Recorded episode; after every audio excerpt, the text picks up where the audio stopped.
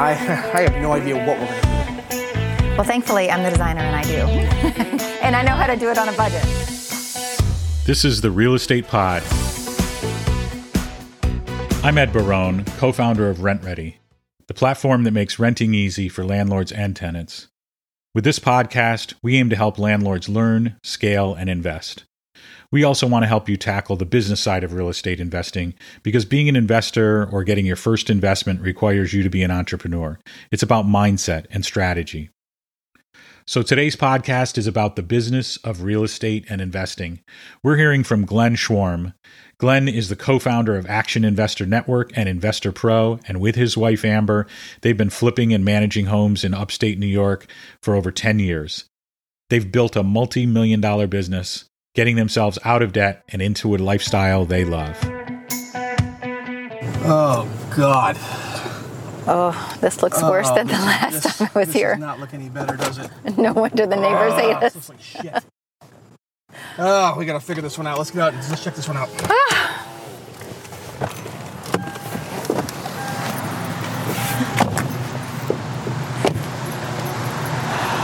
Sometimes you win, sometimes you make big hiccups, huh? Yeah, you so- can say that again. Oh man, guys, on this house, um, here's the situation in this house. We, uh, oh, here's the situation in this house. We bought the house. We were ready to do renovations. We had about an eighty thousand dollar profit built into this house. It's a great neighborhood near us, and uh, whatever. A neighbor across the street decided on day one of renovations that he would call the code enforcement. We found out later he's one of those guys that calls code enforcement every single day. He's since moved. The neighbors are all glad that he moved. In the meantime, he screwed us pretty good. So he called code enforcement. They came over. We didn't think we had to have a permit to just clean the house out and do demo, but apparently you did. And because he called them, they had to call New York State. And because New York State was involved, they shut the job down. They found asbestos, and we had to hire a asbestos abatement company for $30,000 to come out and abate the house. We've not seen it since. It's been gutted since. It's been uh, several months of a complete hiccup, and we've now got to figure out how the hell to get out of this house and not lose our asses on it, to be Yeah. honest with you. So Yeah. we, we had an $80,000 profit. We're already 30000 with our holding costs. We're going to add another 40 So Amber's going to have to do her magic here. We've got to figure out how to renovate this thing and come in under budget. Oh boy. Not my favorite thing to do because I like to spend money, No, but we- I also like to make money. So we gotta we gotta really put our thinking caps on here. We had about an eighty to eighty to ninety thousand dollar budget on this house, and it, she is not looking pretty. But let's go check it out because I've not seen the inside since this. So let's go check it out. All right, so I, I tell you, I I have no idea what we're gonna do. Well, thankfully, I'm the designer and I do, and I know how to do it on a budget. That's why so I got you. you know. Okay.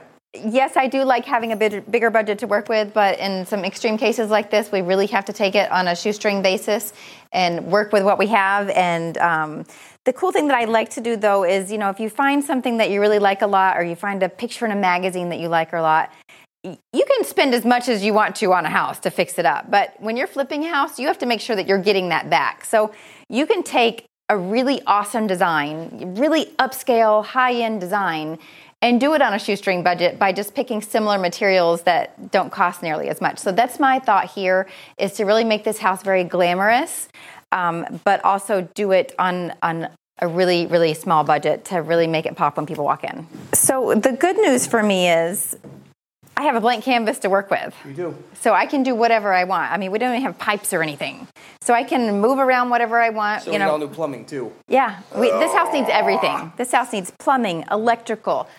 You know, we have some framing. Um, we'll decide whether we're going to keep that or not. The hardwood floors are shot. You know, there's half of them are missing. I guess the ones in that room we could save. Hey, look, we have a tub. Maybe we just reuse this. What do you think? No, not going to happen. on. Looks good. Cast iron tub. So, so the other thing I'm thinking in here is this is a raised ranch, and right now the basement isn't being used for anything.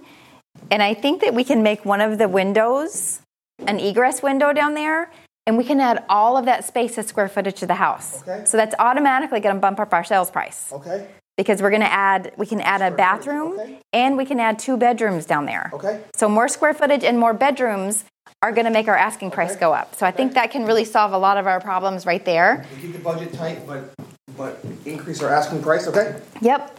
Um, I might even combine two of the rooms up here into a larger master with an ensuite. Because these are all really small so what, rooms. What are we going to be when we're done? How many? How many bedrooms? Um, Where- three to four bedrooms. So here's the question: What room am I in? I don't even know where I am. So this is the living room. Okay. This is the living room that you walk in. When we bought it, this area was the kitchen. Okay. Um, I don't like this area as the kitchen. Number one, because there's a back door, and you know how I love to put the bar in and have bar stools that overhang, but there's a hallway right here. So with this layout, you can't do that. It the hallway gets in the way. So I'm actually going to bump the kitchen over to the dining, what was the dining room area. I'm going to flip flop those because it doesn't matter if there's a door by the dining room. Okay. So I'm going to have the kitchen right here. We're going to make the window a little smaller there. Um, power on here. Ah! Just kidding. All right. So I've only fallen for that joke a couple times. Um, someday it's going to be true. Going to let me hang there. So again, by by really maximizing the under roof square footage that we have and creating that extra square footage downstairs, I think that'll save us.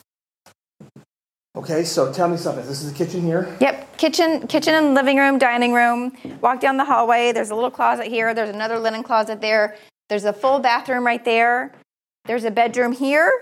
There's a bedroom here, and there used to be a wall right here. So there's another bedroom here. So there's three bedrooms in this area. I think what I'm going to do is combine these two into one big bedroom and put a bathroom right here. Make this an ensuite. So this will all be the master bedroom with its own bathroom. Okay. There'll be another bedroom over there. Okay. There'll be two bedrooms downstairs. So we'll We're gonna rip have this floor up. Put it all new floor down. Yeah. Uh, in here we'll have to. Hardwood or laminates? In there we can keep it. Probably um, probably like the bamboo. The bamboo. Yeah, I'm really liking the bamboo lately, and and I can get that at a really good price too. Okay. That's a great price point. So it'll be a four bedroom, three bath house. Where and the comps were based on a three one. Okay, let's go downstairs. Look at that real quick. So you said upstairs you want to make this a four bedroom, three bath house. I'm thinking about that. That's a lot. Well, so That's the a lot of that's a lot of bathrooms. The other thing that we could do is create the master suite down here, make this one big bedroom, and just keep one bathroom up there for those three bedrooms. let's discuss it could be a four bedroom, two bath. Let's discuss that though. If you put a bedroom in a basement where there's no basement underneath, we have to start blasting out rock to get plumbing in. No, have to get no. Neil said we could do a pump. I already talked to our project manager about that. Okay. He said it would not be a not be a problem to put a bathroom down here at all. And what do we have to, to make an egress window? What So do here? the size is fine, but um, so egress window we have to have so that if there was a fire that somebody could get out of it. So we have to knock out one row of blocks so that this is only so many inches above the ground level.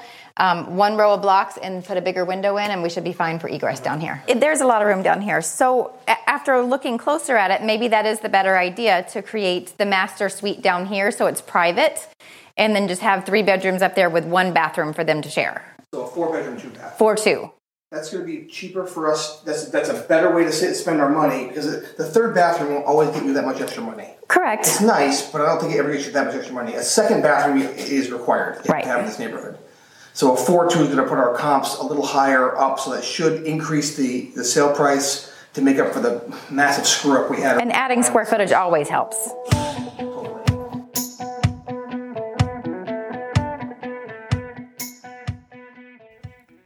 Thanks for listening. We're so grateful to be able to learn from these active investors, entrepreneurs, and all around amazing individuals who want to share their success with you. The real estate investing community really is a unique community to be a part of. If you enjoyed today's episode, you can rate or review the podcast in whatever podcast app you're listening to. It would mean a great deal to us to learn what you like, what you don't like, and even questions we can answer on your behalf. You can also subscribe to the Real Estate Pod on Apple Podcasts, Stitcher, Spotify, or anywhere you listen to podcasts.